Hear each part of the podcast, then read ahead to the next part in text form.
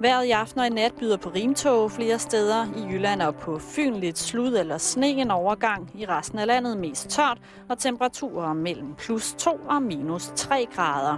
I morgen først sne i de østlige egne, ellers mest tørt og nogle steder lidt sol en overgang. Temperaturer mellem 0 og 4 plus grader. Nu kan du høre Halløj betalingsringen med Simon Jul. Han møder forfatter John D. Sommer Brayson til en snak om udlængsel, motorcykler og Johannes V. Jensen.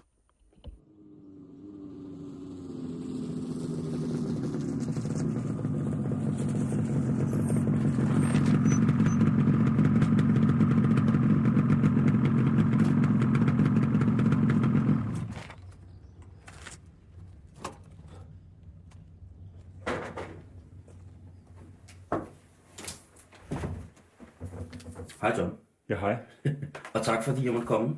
Ja, Hvad laver du til hverdag ude i den virkelige efterhånden lidt kolde verden her i forår, danske forår? Nå, men altså, jeg har en, øh, en blandet forretning af øh, øh, kommunikationsopgaver. Jeg skriver tekster, øh, jeg rådgiver med hensyn til kommunikation, jeg skriver artikler, jeg holder øh, foredrag. Og det har stået på sådan groft taget siden, øh, næsten siden jeg var øh, teenager. Jeg har to uddannelser i øh, henholdsvis film- og medievidenskab, så har jeg en uddannelse i øh, markedsføring. Og øh, øh, altså over 20 år, der har jeg måtte ændre mig, jeg har måttet øh, indrette mig, jeg har måttet være fleksibel over for de udfordringer, som nu øh, dukkede dukket op. Så jeg, jeg har både været pressekretær på teater, jeg har været informationsmedarbejder i en øh, fagforening, jeg har været webredaktør, jeg har skrevet bøger, øhm, og jeg har indimellem lavet øh, ganske mange freelance øh, opgaver. Meget store opgaver, også øh, små opgaver. Grunden til, at øh, vi snakker sammen, det er, at jeg faldt over en artikel for noget tid siden i Information, Ja. som handlede om øh, vores allesammens Johannes V. Jensen. At Jeg tror, hvis man kigger lidt og er ganske almindelig normalt interesseret i, i dansk litteratur eller digte, eller, så på et eller andet tidspunkt, så er det ufraafvigeligt, at man støder ind i Johannes V. Jensen. Ja, Men jeg finder en artikel, hvor at han bliver beskrevet som en ivrig motorcyklist. ja, det er rigtigt. Det var dog øh, i virkeligheden lidt pudsigt, at, øh, at vores litteratur-nobelpristager kører på motorcykel.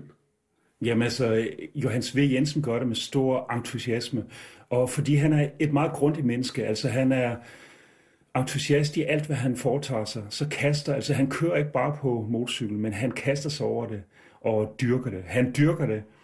Han skaber sig en vennekreds, han skaber sig en klike, hvor han faktisk holder til fast i sommerhalvåret i Tibirke Bakker, hvor han har bygget sig et øh, sommerhus, hvor de faktisk som en meget tidlig motorcykelklub holder til, kører korte ture, kører langture, aftaler og kører ud til... Altså nu, nu har han en mani, altså Johannes V. Jensen, han er en banebryder. Han er en mand, der kommer ind og øh, revolutionerer dansk litteratur. Han skriver fantastisk godt, og han forenkler sproget, sådan at det bliver meget, meget nutidigt. Altså når man ser på måden, at danskere skrev på, måden at danske f- forfattere skrev på for 100 år siden, så var noget af det meget omstændeligt, og det var, noget af det var meget flor omvunden. Og øh, Hvad nu- betyder, hvad betyder det? det betyder, at øh, man bruger mange øh, fine tillægsord for eksempel for at beskrive ting, altså, altså gøre det så sofistikeret som muligt. Og han er manden, der går lige til den. Altså han har et meget direkte sprog, og øh, han har et sprog, der kan være så direkte, at, at, at det er som at få knaldet ind på brillen. Øh, han er forud for sin øh, tid, altså både i sin måde at skrive på, også de temaer, han, han, han samler op. Altså nu, nu har du lige nævnt øh, Kongens Fald. Det er en roman, der er skrevet, jeg mener, den er skrevet over 1900, som handler om Christian den anden, som jo er en modernistisk konge, altså som er en konge, for hvem at alting mislykkes, men som undervejs i, sit, i sin regeringstid har nogle moderne tilbøjeligheder. Øh, Johannes V. Jensen har ved Gud også nogle moderne tilbøjeligheder. Altså han begynder som, altså han er søn af en dyrlæge fra Farsø i øh, Himmerland. Han går oprør mod hjemmet. Han rejser til øh, København, læser medicin, og han kaster sig froden over, over alt det nye, som møder ham dengang. Altså en ting er, at, at han øh, har et hemmeligt forhold til sin 14 år ældre gifte kusine. Det er jo så en ting. Men øh, han er også den, som øh, øh, afprøvet sproget. Altså han begynder at skrive knaldromaner for at tjene til medicinstudiet. Og pludselig tager Han, det... han skriver fast for, for det, der hedder revy, eller rev, Nej. revuen, eller... Øh, øh, øh, jamen, han, han får jo, jeg skulle til at sige, at han får mange opdragsgiver, det, det passer ikke helt, men går vi tilbage til hans unge år, altså han, han er født 1873, og, og han, han er jo ung studerende der i 1890'erne, og øh, der begynder han at, at skrive øh, populære romaner, altså øh, kopperromaner og sådan noget, simpelthen for at tjene penge. Men fordi han har så meget fart på, som han øh, har, så vil han jo gerne lave seriøs, litterat, seriøs litteratur. Og, og allerede år 1900, da han er de der 6-27 år gammel, der præsterer han en pragtroman, som stadigvæk er pensum i nogle gymnasieklasser. Ja. Og som har solgt, husker jeg ret, har den solgt en kvart million eksemplarer, hvilket er fantastisk meget efter øh, danske øh, forhold. Altså han er mand, der har en fantastisk energi. Han vil alt, og han int- int- interesserer sig klubsk for alt det nye, som øh, øh, øh, byder sig.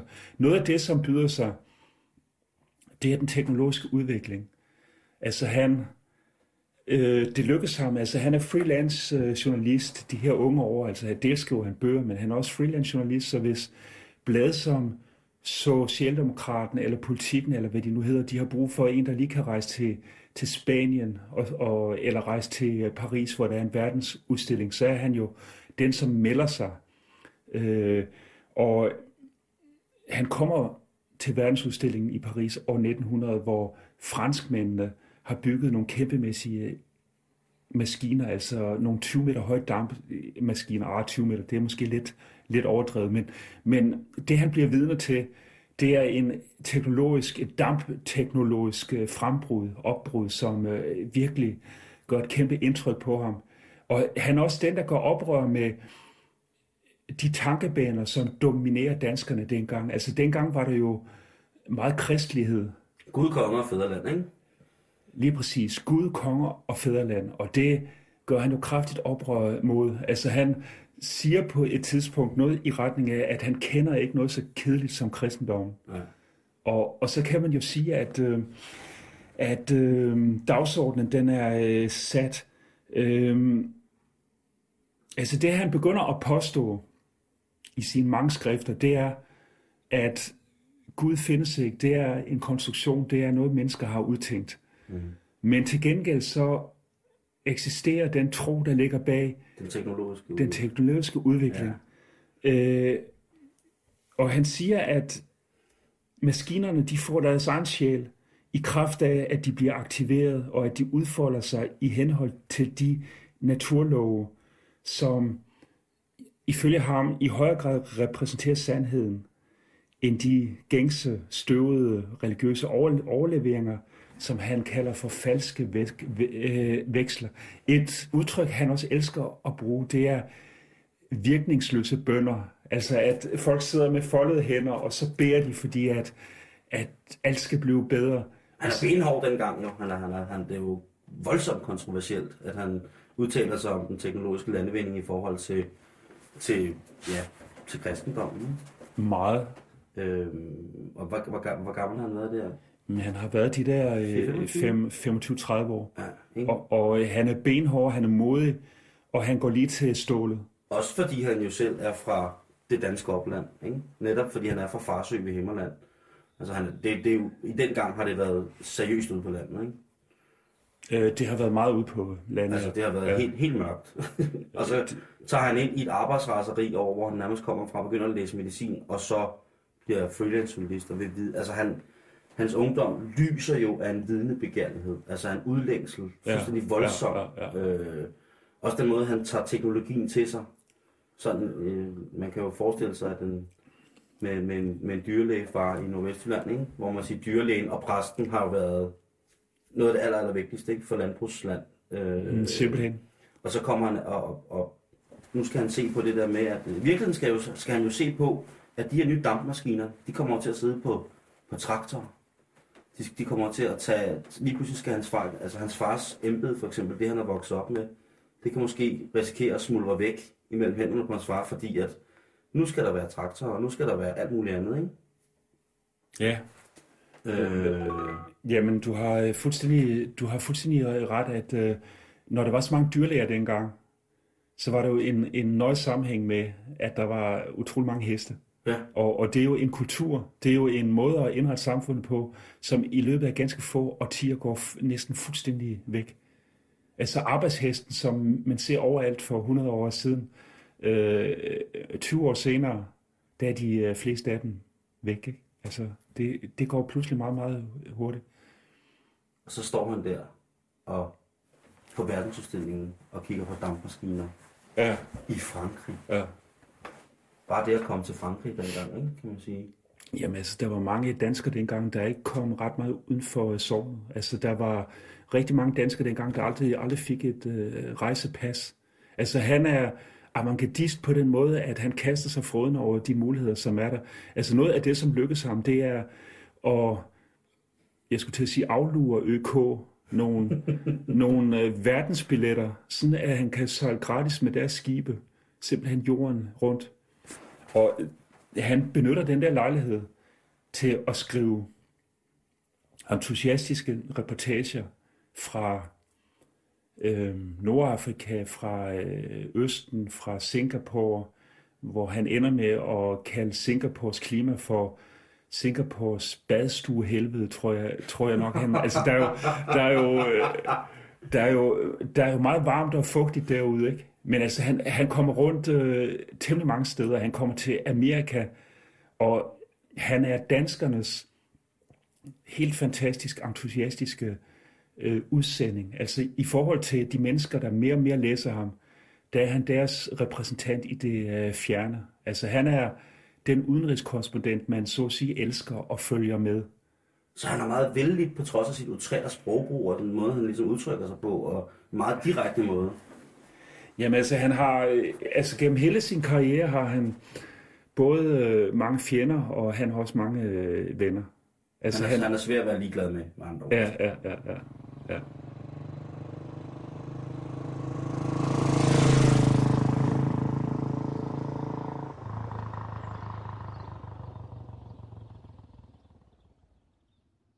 Og så begynder han at køre motorcykel. Ja. Vel en af de mest luksuriøse og arrogante form på teknologiens udvikling på det tidspunkt. At få altså et solo, altså rit, kan man sige, en jernhest. Jamen altså, man, øh, man kan jo sige, at det ligger i, øh, i øh, kortene, fordi med,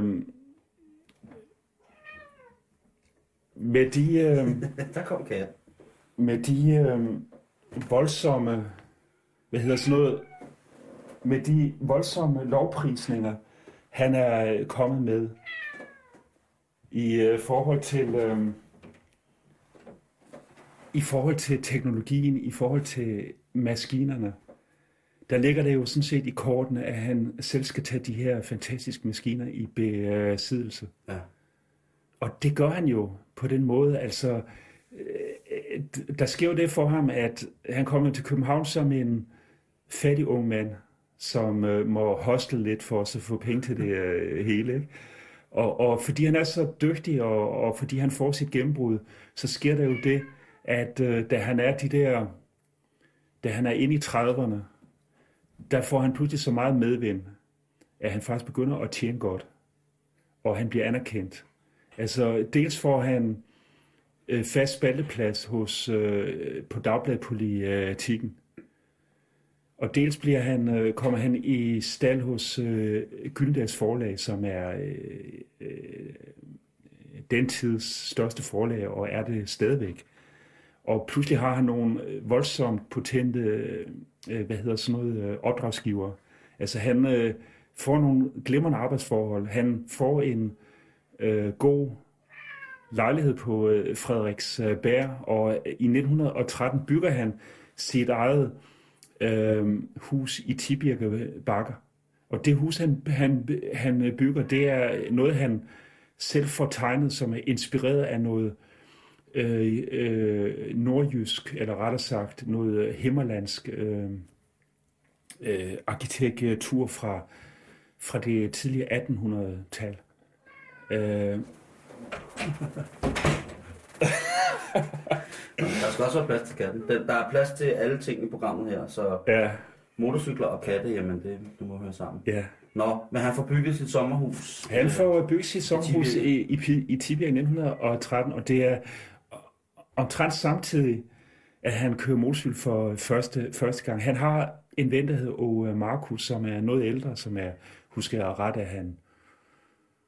Øh, ja, han er, han er ældre, og, og jeg mener, han er, han er ældre, og, og øh, Markus kommer fra et velhavende hjem, og tager allerede i 1905-6 stykker kørekort på en dansk Elham motorcykel. I 1913-14 stykker, da han har øh, da han har øh, Johan Johannes V. Jensen på køretur første gang, der sker det på den måde, at de tager ud til Damhussøen vest for København, og så siger Ove Markus til Johannes V., nu skifter vi, og så passageren får lov at køre, og ejeren af, øh, i det her tilfælde, et dansk Anglo-Dan motorcykel, øh, han får lov til at, at, at sidde bag på. Og øh, det er jo en tur, som gør stort indtryk på Johannes V. Altså det er hans første køretur, og det er jo nærmest som at få taget mødt om. Altså han synes jo, det er fantastisk fedt. Ja. Øh, og og øh, øh, den her køretur bliver signifikant, fordi han kommer til at køre sammen med og Markus senere hen. Altså der, der går selvfølgelig på den måde, nu, nu får han sin første køretur på det her monstrum. Den der Anglo-Dan motorcykel, den bliver faktisk produceret på Roskildevej på øh, Frederiksberg, hvor en dansk øh, fabrikant har slået sig øh, ned, og faktisk med, jeg tror, de, da de har flest ansatte, har de vist noget i retning af 35 ansatte, hvor de faktisk producerer danske motorcykler i perioden noget retning af 1913 til 1918 stykker. Og øh, han får lov til at prøve at køre det her vidunder. Øh, ikke så langt fra, hvor den egentlig er født. Og han synes jo, det er fantastisk fedt. Så øh, man kan jo regne ud, hvad han så gør. Så han skal selvfølgelig have sin egen cykel. Og det bliver så ikke en Anglo-Dan, han køber. Han, han køber en, øh, en engelsk Invicta, som er en endnu større motorcykel. Husker jeg ret, har den en Jab-motor på 650 kubik, hvor uh, Anglo-Dan har 500 kubik. Det er V2-maskiner, altså de er i princippet bygget op på samme måde, som de Harley Davidson, vi uh, uh, kender. Uh, ja, men, men de, er jo, de er jo ikke så kraftige, men, men uh, overhovedet ikke. Men, men uh, det er jo, altså, det er jo, wow, det er jo bjergtagende for jo, Johannes V. at indlede det her, det her liv. Og øh, det bliver jo hurtigt sådan, at han sidder i sommerhalvåret. Han sidder i Tibjerg Bakker med sin unge hustru. Han er blevet gift i noget i retning af 1905. Og han sidder der fra 1913 og fremad, hvor han får sin egen motorcykel. Der holder de simpelthen til omkring hans øh, sommerhus, og øh, den smedje, han har fået indrettet i forbindelse med sommerhuset, øh, den øh, smeden bliver hurtigt til, til motorcykelværksted. Og så har han sådan en klikker om øh, kring sig, som tæller nogle af datidens øh, kendte navne. Der, der er en maler, der hedder Robert Nauer. Der er en redaktør, der hedder Sten Drevsen. Der er Åge øh, Markus, og, og, og der er flere andre notabiliteter, som har hver deres maskine. De kører på maskiner som Indian og Rudge og øh, Harley.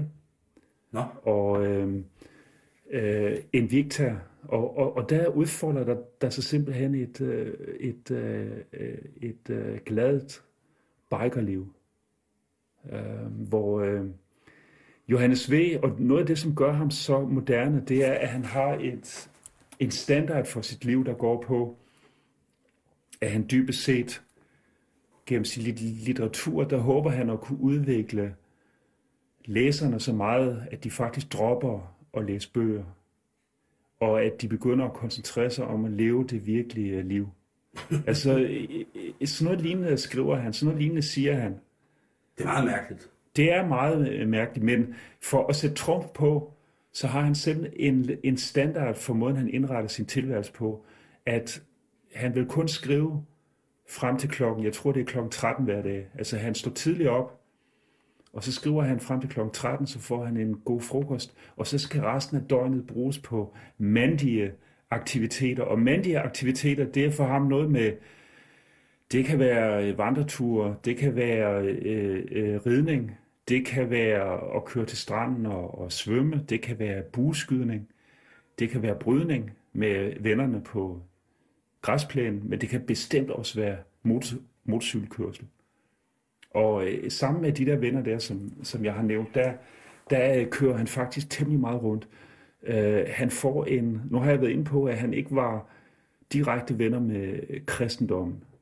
Altså han var ikke, det var ikke noget, han så så venligt til, og han gør faktisk det modsatte. Han, be, han begynder hurtigt at dyrke de gamle guder. Altså han begynder hurtigt at skrive essays om asetroen, og gør folk opmærksom på, at der overalt i Danmark, der er det vidnesbyrd om en anden dansk fortid, som er blevet undertrykt, som er blevet underkudet, som er blevet glemt, nemlig det, det hedenske Danmark.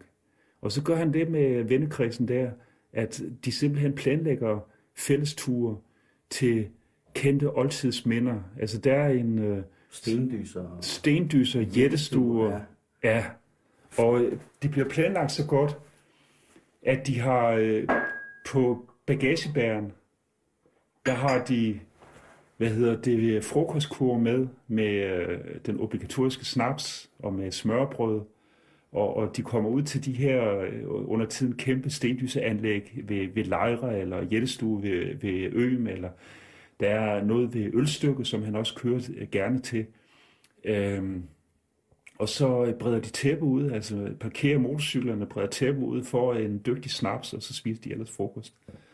Og, og, og, og det er altså, det er altså, så har Johannes V. Jensen det bedst, når han, når han kan gennemføre de der projekter.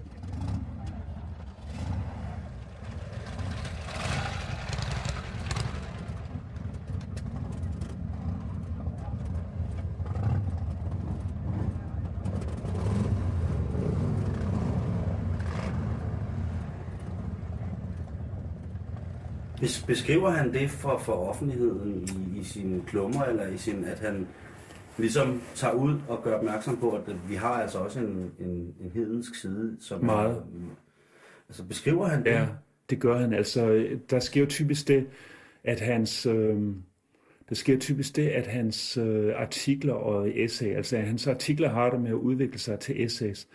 Og han er, øh, han er en meget flittig øh, SS-skribent i politikken. Altså faktisk, øh, da jeg skrev min bog Motorcyklister fra Johannes V. Jensen til Biker Jens, der spurgte jeg i, i politikens bibliotek, hvor mange kronikker han egentlig havde haft publiceret. Og øh, det skal siges til bibliotekarnes ros, at de er sgu meget tjekket. Altså, de, er, de kan være ret dygtige til at finde ud af ting, man ikke troede kunne findes ud af. Og de, de, de når frem til, at han har 449 kronikker trykt. Hold da kæft. Altså, det er jo et, et kæmpe antal. Ja. Og øh, noget af det, han gør, altså udover at han får sær honorar for sine kronikker, altså han får cirka, jeg mener at have regnet ud af, at hans kronikhonorar, de var øh, ti, nogle gange 10 gange højere end øh, almindelige dødelige. Udover at han får et voldsomt kronikhonorar, så gør han det, at han samler de her essays i øh, udgivelse i bøger fra Gyldendal, som så bliver trykt en gang til. Og, og så scorer han så en gang øh, dertil. Men i nogle af de gamle bøger, jeg har fundet, der er der fotos, husker jeg ret, er det hans egne fotos af øh, udvalgte stendyser, jættestuer og kæmpehøje, hvor, hvor han så har fotograferet øh, øh, fortrinsvis på Sjælland, men, men, men også i øh, også andre steder. Så han, og, og der kan man så regne ud, at der er han altså kommet til på, på sin motorcykel tit og ofte. Jamen, det, det er han altså. Øh, øh, altså, var de bøller dengang, så man? Altså, fordi i dag nu, med, altså nu hedder din bog jo også fra, fra Johannes V til Biker Jens, ikke? Men, Ja. men i dag, når man, når man, øh, når man ligesom siger motorcykel, eller jo, motorcykel, ikke? så er det jo, det er jo lidt noget badass, ikke? Det er noget med noget, altså, nogle store tatoveringer og nogle kæmpe motorcykler, og de ting, man ser i fjernsynet med motor, der er kommet diverse forskellige tv-shows, som om, om simpelthen kun omhandler enten fabrikationen af motorcykler, eller øh, folk omkring, øh, omkring, hvad hedder det, motorcykelmiljøer, både med fiktive serier og alt muligt mærkeligt, ikke? Ja, ja. Øhm, altså var Johannes V øh, lidt en badass dengang, og kørte altså rundt, altså kørte rundt på motor, de der gamle, store motorcykler.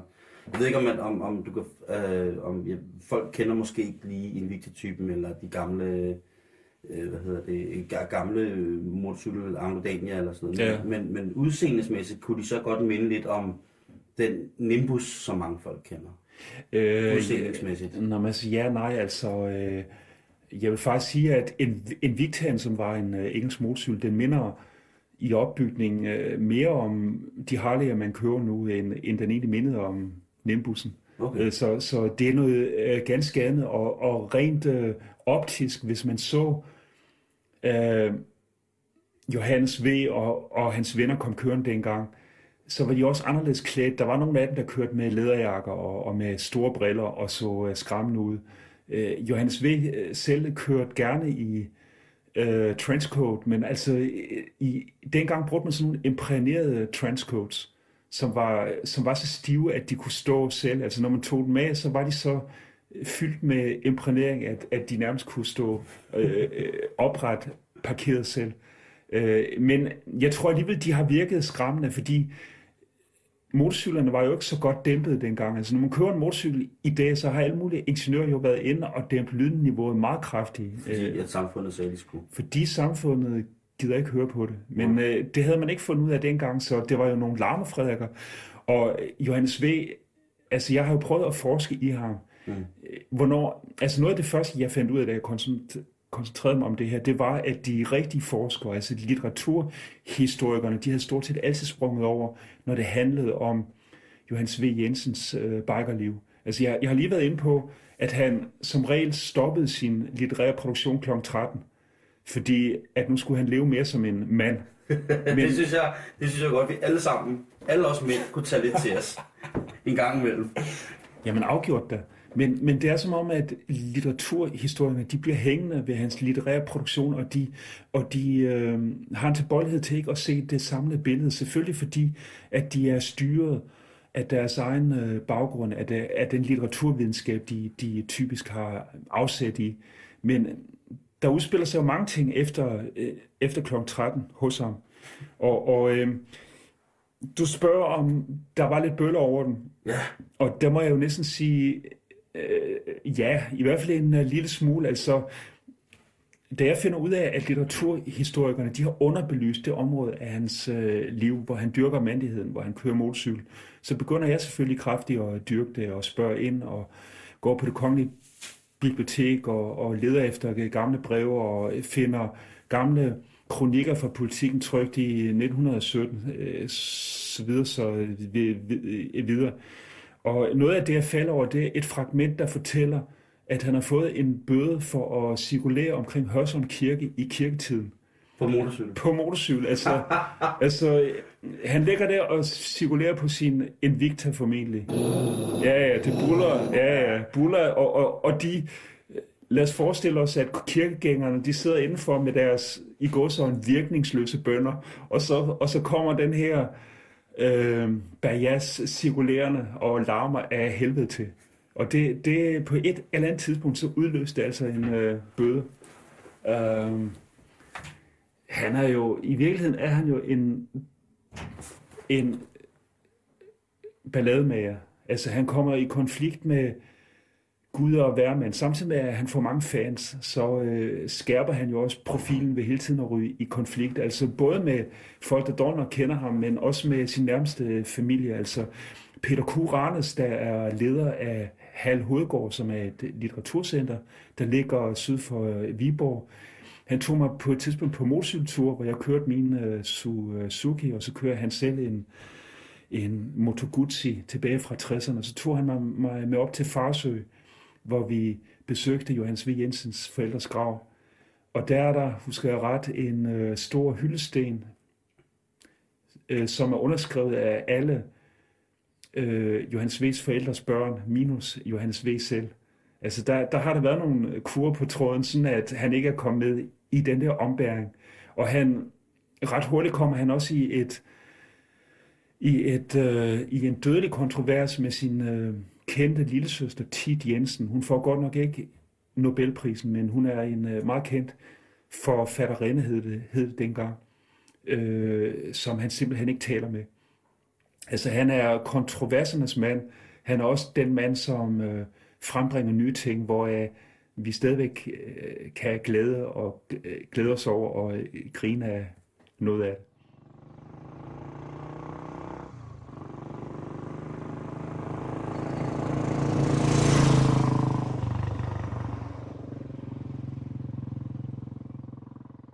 Altså hvis man læser hans... Nu har jeg ikke læst... Øh, jeg tror, jeg har læst to af hans kronikker fra gamle dage på politikken, som jeg har fundet.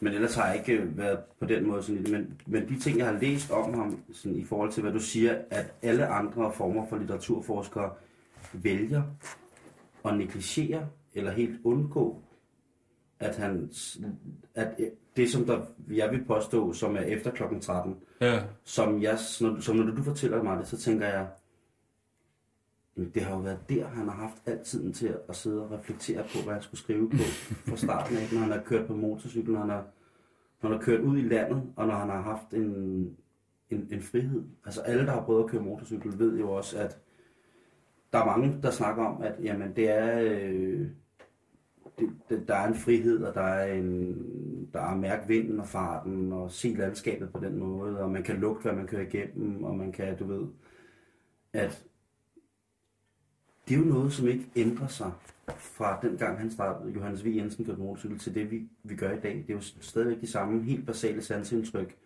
som vi bliver påvirket af. Vind og fart og, og regn og, og sådan nogle ting. Så jeg tænker, at, at de ting, han har skrevet på et givet tidspunkt, efter han begyndte at køre motorcykel, har vel for fanden været dybt inspireret af hans køreture og hans frihed i den der... Hvordan beskriver han selv øh, motorcyklen? Nå, altså, han, han har jo nogle fantastiske beskrivelser. Altså, jeg, var, jeg var tidligere inde på, at øh, han revolutionerer det danske sprog, fordi han er meget mere ligefrem, han er meget mere direkte, samtidig med, at han godt kan levere et meget, meget præcist sprog. Altså, han er ikke bare gadedrengfræk, det kan han være, men han kan også være ufattelig præcis i, i sine be, be, beskrivelser. Altså, jeg kan prøve at give et uh, eksempel. Ja. Det er en uh, kronik, 24. juni 1917 på Politiken, som jeg fandt på en gammel mikrofiche, tror jeg, tror jeg det uh, hedder. Og omkring den der Invicta V2 skriver han, Det er motorcyklen. det er motorcyklen, ja. Ja. Maskinen er i og for sig kompliceret. I grunden et system af lutter tekniske omveje, men som den er, fungerer den udadeligt. De seks hestekræfter, vi råder over, kan slippes løs og kontrolleres med de mest minimale indstillinger. Det store tunge bæst, som to mænd ikke kan løfte, er følsomt som et levende væsen, går frem i spring, som om den slet ingen vægt havde, raser med salver eksplosioner op ad lange stejle bakker og falder øjeblikkeligt i i ro, klipper som en symaskine hen ad vejen, så sårer man mennesker gas. Det er en art fuldblod i metal og konstruktion, den mest fuldendte forening af styrke og finhed, man kan tænke sig. Det er meget, meget smukt. Det er, det er højsang, det her. Ja. Altså, det er, det er virkelig en, der har skrevet det, som øh, virkelig har kunne lide det, han øh, foretog sig, og, og, og det, han har været øh, del af. Øh, noget af det, han så også gør, øh, det er, at han har en opfattelse af, at de her maskiner, den her motorcykel, den ændrer opfattelsen af omverdenen fuldstændig. Altså for nu at give et eksempel fra samme kronik. Han skriver, Johannes V. Jensen skriver, man ser på en anden måde, i et andet tempo, lynskud af tingene nær ved, vejtræerne, grøfter, befordringer, Indtryk, som i midlertid står lige så klart for erindring som alt, hvad man ellers ser, måske endda skarpere. Hvad der er nyt er den måde, hvorpå de fjernere udsigter, horisonten, landet selv, begynder ejendomligt at leve. Går i lange rytmer, den ene synskreds åbner sig efter den anden. Landskabets relief udfolder sig, ikke i faste planer, men i bevægelse, og da indtrykkene ikke får tid til at glemmes, det ene over det andet, bevarer man evnen til at sammenligne hele tiden, og oplever, oplever således landet mere i det store, dets skulptur. Det man taber i detaljer, vinder man i oversigt. Det er jo direkte eksalteret, altså Ja. i forhold til indtryk, han får, når han kører, ikke? Jo, men det siger så også noget om det, som maskinerne, i det her tilfælde motorcykel, gør ved den menneskelige bevidsthed. Den bliver simpelthen ændret af det. Altså, vi får indblik i nogle ting, som vi ikke har haft indblik i tidligere. Vi er tilbage i de der indtryk ting, med, øh, når man kører, eller i forhold til rent teknisk. Øh, Jamen, øh, nej, det er i forhold til, når man øh, kører. Altså, det, Ja. det, er, det, det er percep- perception, vi øh, taler ja, om. selvfølgelig. Øh, han får det her øh, levet ud, og han kører med vennerne. Og øh, så sker der det, at øh, der sker det, at øh, han skifter motorcykel på et tidspunkt. Der kommer en, øh, et helt nyt mærke på gaden, som hedder Nimbus. Og øh, han er selvfølgelig køber til Nimbus, som er bedre Dansk. dansk motorcykel, produceret på Frederiks øh, Bær af Fisker og Nielsen, der er mest kendt for at producere øh, nilfisk, støvsugeren, Ja. som, øh, som var meget, meget, meget, meget kendt og brugt. Altså han, han bliver så glad for alt det her, at han skal have det sidste nye inden for motorcykler. Og det,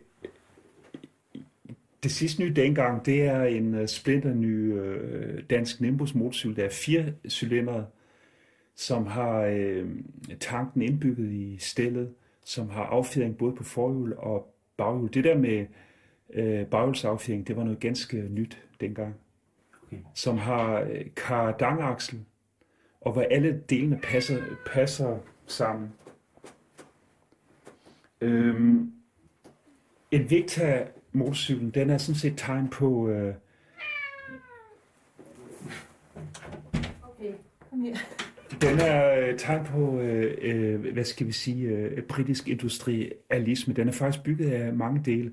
Altså noget af det, der karakteriserer britterne, når vi går 100 år tilbage, det er, at de laver storproduktion ud af alting. Okay. Og øh, den første motorcykel, Johannes V. får, er faktisk et, øh, på en måde en, en, jeg vil ikke sige masseproduceret, så, så, stort var antallet heller ikke, men, men der sker hurtigt det, at i de øh, britiske industribyer, der er der underleverandører, som specialiserer sig i uh, ting. Altså der er Lucas, der laver dynamoer, generat, generatorer, der er Brampton, som laver forgafler, der er Brooks, som laver øh, sadler, som også laver cykel, cykelsadler stadigvæk.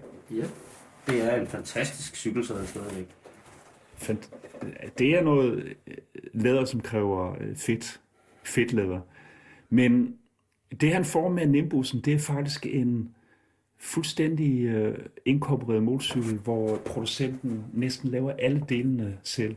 Fordi at øh, P.A. Fisker, som, som stifteren af Nilfisk og Nimbus hedder, fordi han er øh, elektrokonstruktør, så kan han selv konstruere hvad hedder det, øh, dynamoer og, og hele tændingsanlægget på sin øh, øh, Nimbus. Og, og faktisk de der første år, 1920'erne, står Danmark med en af de allermest moderne og en af de allermest sofistikerede motorcykler, nemlig Nimbusen. Og den hopper Johannes V. Jensen naturligvis på.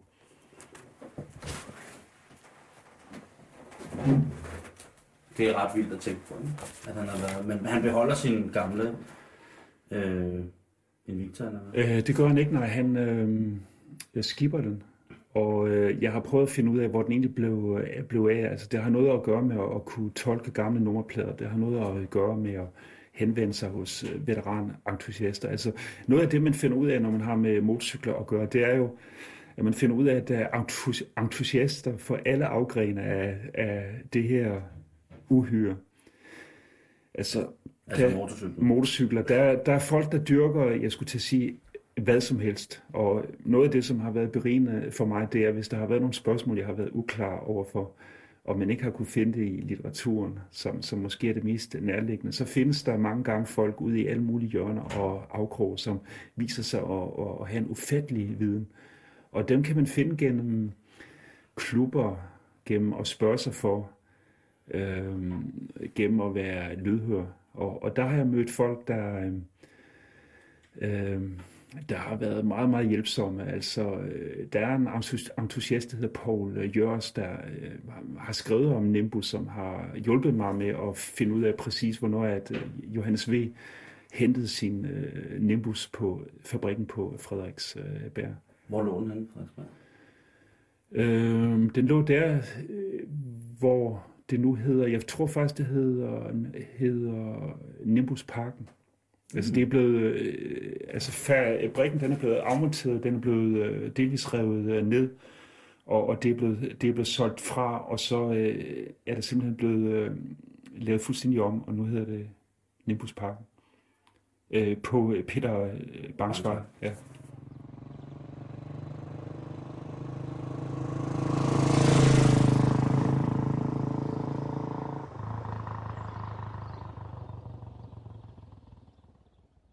Det er ret interessant at tænke på, at ligesom har kendt ham for det, han lavede, ikke? Altså som, som både til dels en skønlitterær forfatter, men så også en aktiv journalist, at tænke, at Nå, nu kommer han på sin motorcykel. Ja, ja. Altså han er jo, han er jo, han er jo ville ses og høres, ikke? På alle punkter. Det kan man sige, ja. Øh, det kan man sige. Hvis man kører rundt om kirken, så, så ved man godt, og larmer på en Ja, søndag, ja. så ved man godt, at man, så tror jeg godt, han har vidst, at han måde på at spille op, ikke? Eller han skulle Ja. provokere, ikke? ja, ja. Hvornår begynder du selv at køre motorcykel igen? Jamen altså, øh, øh, jeg begynder at køre motorcykel øh, i slutningen af øh, 70'erne, da jeg øh, har rundet 18. Og så begynder dit motor, motorcykel Øh, ja, både og, fordi så sker det det for mig, at øh, øh, jeg begynder at studere, og jeg har faktisk ikke råd til at så holde motorcykel. Heller ikke en øh, billig motorcykel, og øh, den her brugte MZ, jeg, jeg startede med, den, den bliver simpelthen solgt. Og øh, så går der så øh, en del år øh, frem til øh, slutningen af 80'erne, hvor jeg er, hvor jeg er motorcykelløs. Altså hvor jeg simpelthen ikke har det, hvor jeg klarer mig med racercykel og, og ellers øh, offentlig transport. Og på et tidspunkt slår jeg mig på øh, fire cylindrede Honda Øhm, øh, og det er ikke det fedeste og nyeste, jeg har i motorcykel, fordi jeg er kommet til at bo i en indre bys lejlighed. Altså jeg bor i... Øh, på Nansensgade, som ligger i midten af København. Og mine motorcykler, de skal kunne holde parkeret under et kastanjetræ. Og øh, af samme årsag, så tør jeg ikke købe noget dyrt, fordi at, at, at de ligesom står lidt udsatte. I slutningen af 90'erne, der øh, bliver jeg på et tidspunkt rådgiver for øh, Per Stig Møller, som er den daværende konservative leder. Og øh, Øh, det at arbejde med kampagner, det at arbejde med at brande folk, det at arbejde med at markedsføre dem, det øh, går jo blandt andet ud på, at man tænker utraditionelt. Øh, Da jeg på et tidspunkt øh, sidder i en samtale og op, oplever med Per Stig, at han faktisk øh, taler henført om nogle ungdomsoplevelser, han har på motorcykler og scooter, så tænker jeg, hvorfor i alverden delagtigt gør han ikke øh, publikum i det? Altså jeg mener, øh, politikere bliver jo meget hurtigt talende jakkesæt. Mm. Men hvis du kan fremhæve nogle ting, som virkelig betyder noget for dem, altså en passion eller noget, man har syntes godt om, så synes jeg, det er vigtigt at få øh, frem for ligesom at, at skabe et mere komplet øh, billede. Ja. Og så aftaler vi så, at øh, vi laver en opstilling på Christiansborg Ridebane, hvor jeg låner en uh, Yamaha Majesty, og øh, den kommer rullende ind, og så laver jeg simpelthen nogle øh, fotografiske optagelser af Stig Møller, hvor han øh, stolt ser på selve ridebanen. Og så mens han står der, eller Eller... Skal vi lige forklare, hvad en, en Honda Majesty er? Yamaha. Yamaha Majesty. Ja. Det er en øh, kæmpemæssig scooter godt nok. Ja. Altså det er ikke en motorcykel, men det er en meget stor scooter. Og øh, vi laver nogle billeder, hvor øh, Pesti øh, troner på den der Majesty. Og så, fordi det er ridebanen, så er der et par rytter ude og øh, ride. Altså de, de øh, prøverider jo, det, det hedder det ikke, men, men de der garde øh, husarer, som også holder til i øh, ridebaneanlægget, de bruger jo ridebanen til at øve sig. Og så pludselig får jeg et fantastisk billede, hvor der står nogle garde husarer på deres kæmpemæssige hvide heste i baggrunden. Og så har vi den her konservative øh, frontfigur, som troner på en Yamaha Majesty. Og så, og så får jeg pludselig det der billede i kassen. Og vi aftaler så, at det skal publiceres øh, to steder, dels i et øh, stort motorcykeltidsskrift, og dels vil vi gerne have det i en prominent placering på, øh, på et, øh, i, et, øh, i en avis. Så jeg vandrer ind øh, på Dagbladet Politikken og øh, spørger, om de kunne have interesse i at publicere det her, øh, det her foto. Og øh, billedredaktøren, han kigger jo på det. Han synes jo godt nok også, det er lidt, øh, det er lidt spøjst. Så øh, øh, det bliver jo købt lige på øh, stedet. Det bliver klasket på bagsiden af politikken. Og så på vej ud af døren, så spørger han mig, jeg er jo kommet ind i, jeg har, tror, jeg har øh, lederjagt på, eller jeg har øh, motorcykeljagt på, og jeg tror også, jeg når at sige noget om motorcykler, som måske kunne lyde, som om jeg har tjek på det. Og så spørger han mig, kan du skrive om motorcykler? Øhm, og så siger jeg, fordi jeg i forvejen skriver, siger jeg, og, og fordi jeg i forvejen ved noget om, om motorcykel, siger jeg til ham, selvfølgelig kan jeg øh, det, det. Okay, siger han så. Jamen, vi har altså det problem, at vores dygtige mand, gennem mange, mange år, Anders Bodelsen, han har brækket sin venstre håndled, og af samme årsag kan han ikke trække koblingen. Det vil sige, at nu er det gået et halvt år, hvor vi ikke har fået motorcykelanmeldelser. Vi har ikke fået motorcykelstof, og det begynder vi at savne rigtig kraftigt. Kan du uh, springe ind? Og så siger jeg, okay, ja, men sagtens. Og øhm, for mit vedkommende bliver det så til øh, 6-7 år, hvor jeg, hvor jeg øh, skriver om motorcykler, hvor jeg tester motorcykler på politikken. Hvad for en øh, motorcykel kører du på nu? Eller nu der, jeg ved ikke, om der er flere. Øh... Det er en uh, sportsturer, hedder det. Og den her minder i virkeligheden lidt om BMW i sin uh, styling. Uh, en af grundene til, at jeg købte lige præcis den, det er fordi, at rigtig meget af mit arbejde, det handler om at, at skrive og sidde og nørde med computer og sådan noget. Og i virkeligheden, så kan jeg mægtig godt lide at skrue på motorcykler, men mit talent, det er ikke så kæmpestort, og det gør, det gør at... Øh... Jeg undskyld, jeg griner. Det. Jeg har det på samme måde. Jeg vil elske at skrue på tingene, men jeg kan bare aldrig skrue det sammen igen. Altså pointen er, at gennem alle årene, der har jeg kunne øh, vedligeholde den fuldstændig øh, selv.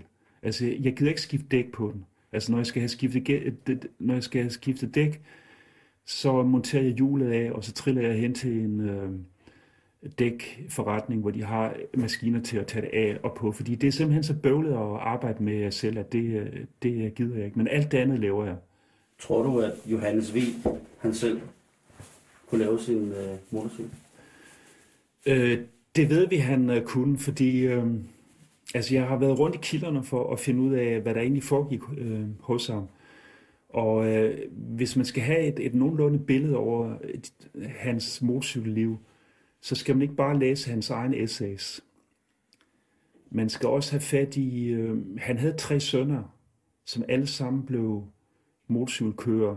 Altså faktisk blev den ene af sønnerne, han blev så motorcykelentusiastisk, at han først holdt op med at køre motorcykel, efter han var passeret 80.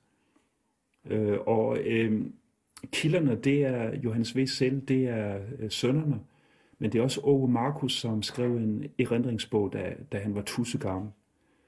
Og øh, det vi ved, det er, jeg tror det er en af sønnerne, der beretter det, at Johannes V. havde stået ude i smedjen i uh, Tibirke Bakker med sin uh, Nimbus, nej, med sin Invictor var det, og så var han kommet til at skrue gaskablet øh, omvendt på, sådan at når han skulle drosle gassen, så gav den gas, og når han skulle øh, give den gas, så droslede den.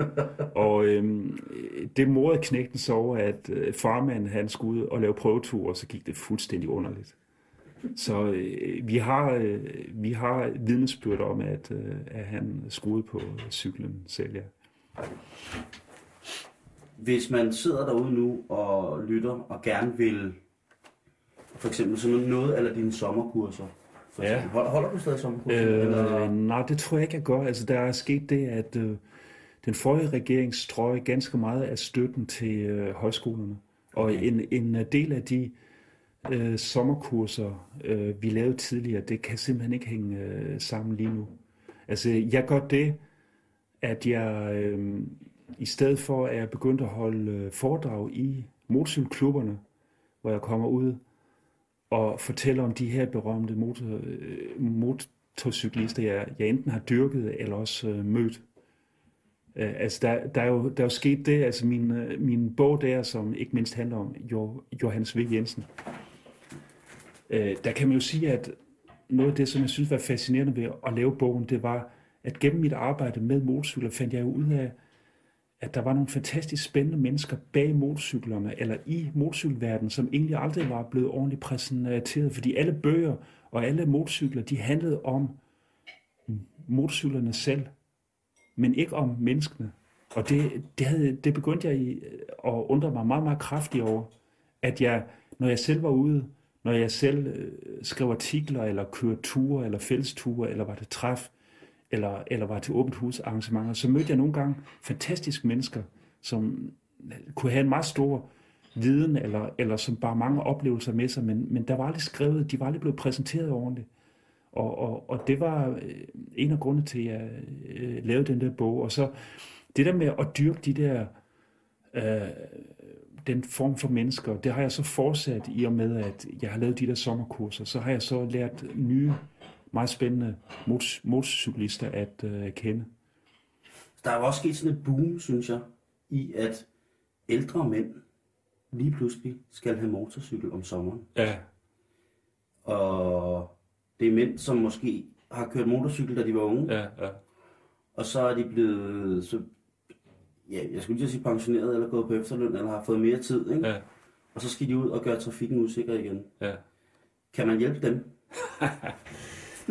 øhm, jamen, jeg er ikke sikker på, at de skal hjælpes, fordi hvis du kigger på, øh, hvad hedder det, ulykkesstatistikkerne, så, har, så viser det sig, at øh, altså os 50-årige, at vi er faktisk ret habile og ret sikre motorcyklister. Vi laver øh, statistisk set ikke så mange ulykker. Men du har også kørt motorcykel, sådan nogenlunde mere eller mindre, Ja, ja, hele tiden, Ja. i mange år, ikke? ja, Nu taler jeg om de der Pro 55, Ja. Ja. som lige pludselig får en hjerneblødning, Ja. og så skal de finde deres gamle lederhjert frem.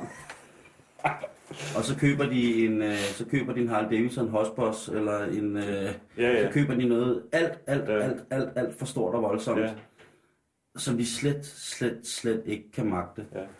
Og sidst de tjekkede deres motorcykelkørekort, det var i 1971, ikke? ja, Og så kører de ud i trafikken på det. ja. hvor jeg har set øh, altså folk, hvor jeg tænker, når man ser en mand på sådan midt 50'erne, som har så meget samtaleudstyr i sin styrthjelm, ja. og man ser hans kammerat bagved, som tydeligvis har kørt motorcykel i mange år, men når man så ser ham manden med samtaleudstyret, mobiltelefonen, GPS'en, radioen, øh, diskokuglen, lyset under ja. motorcyklen, ja. øh, altså nærmest sidde ret ned og op på en, en goldwing og vælte i et lyskryds, Ja. og han holder helt stille, og man tænker, var der gået et skov af dig, hvis du bare havde siddet bag på din kammerats motorcykel, som var en gammel Suzuki 6,5 fra 1982. ja. Det var der måske i realiteten ikke.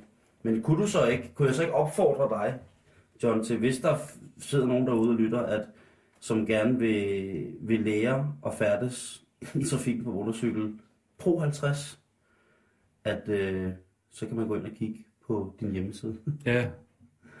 og skrive til dig, måske få et råd. Ja, jeg har en øh, hjemmeside, der hedder www.brason.dk. Brason staves B-R-A-S-O-N. Tusind tak, fordi du ville være med, og kør forsigtigt og have en god sommer. Ja, lige måde dig, og tusind tak for, at jeg måtte øh, komme her. Det var, en, det var mig, der takker, fordi vi er hos dig. Men, men tusind tak i hvert fald.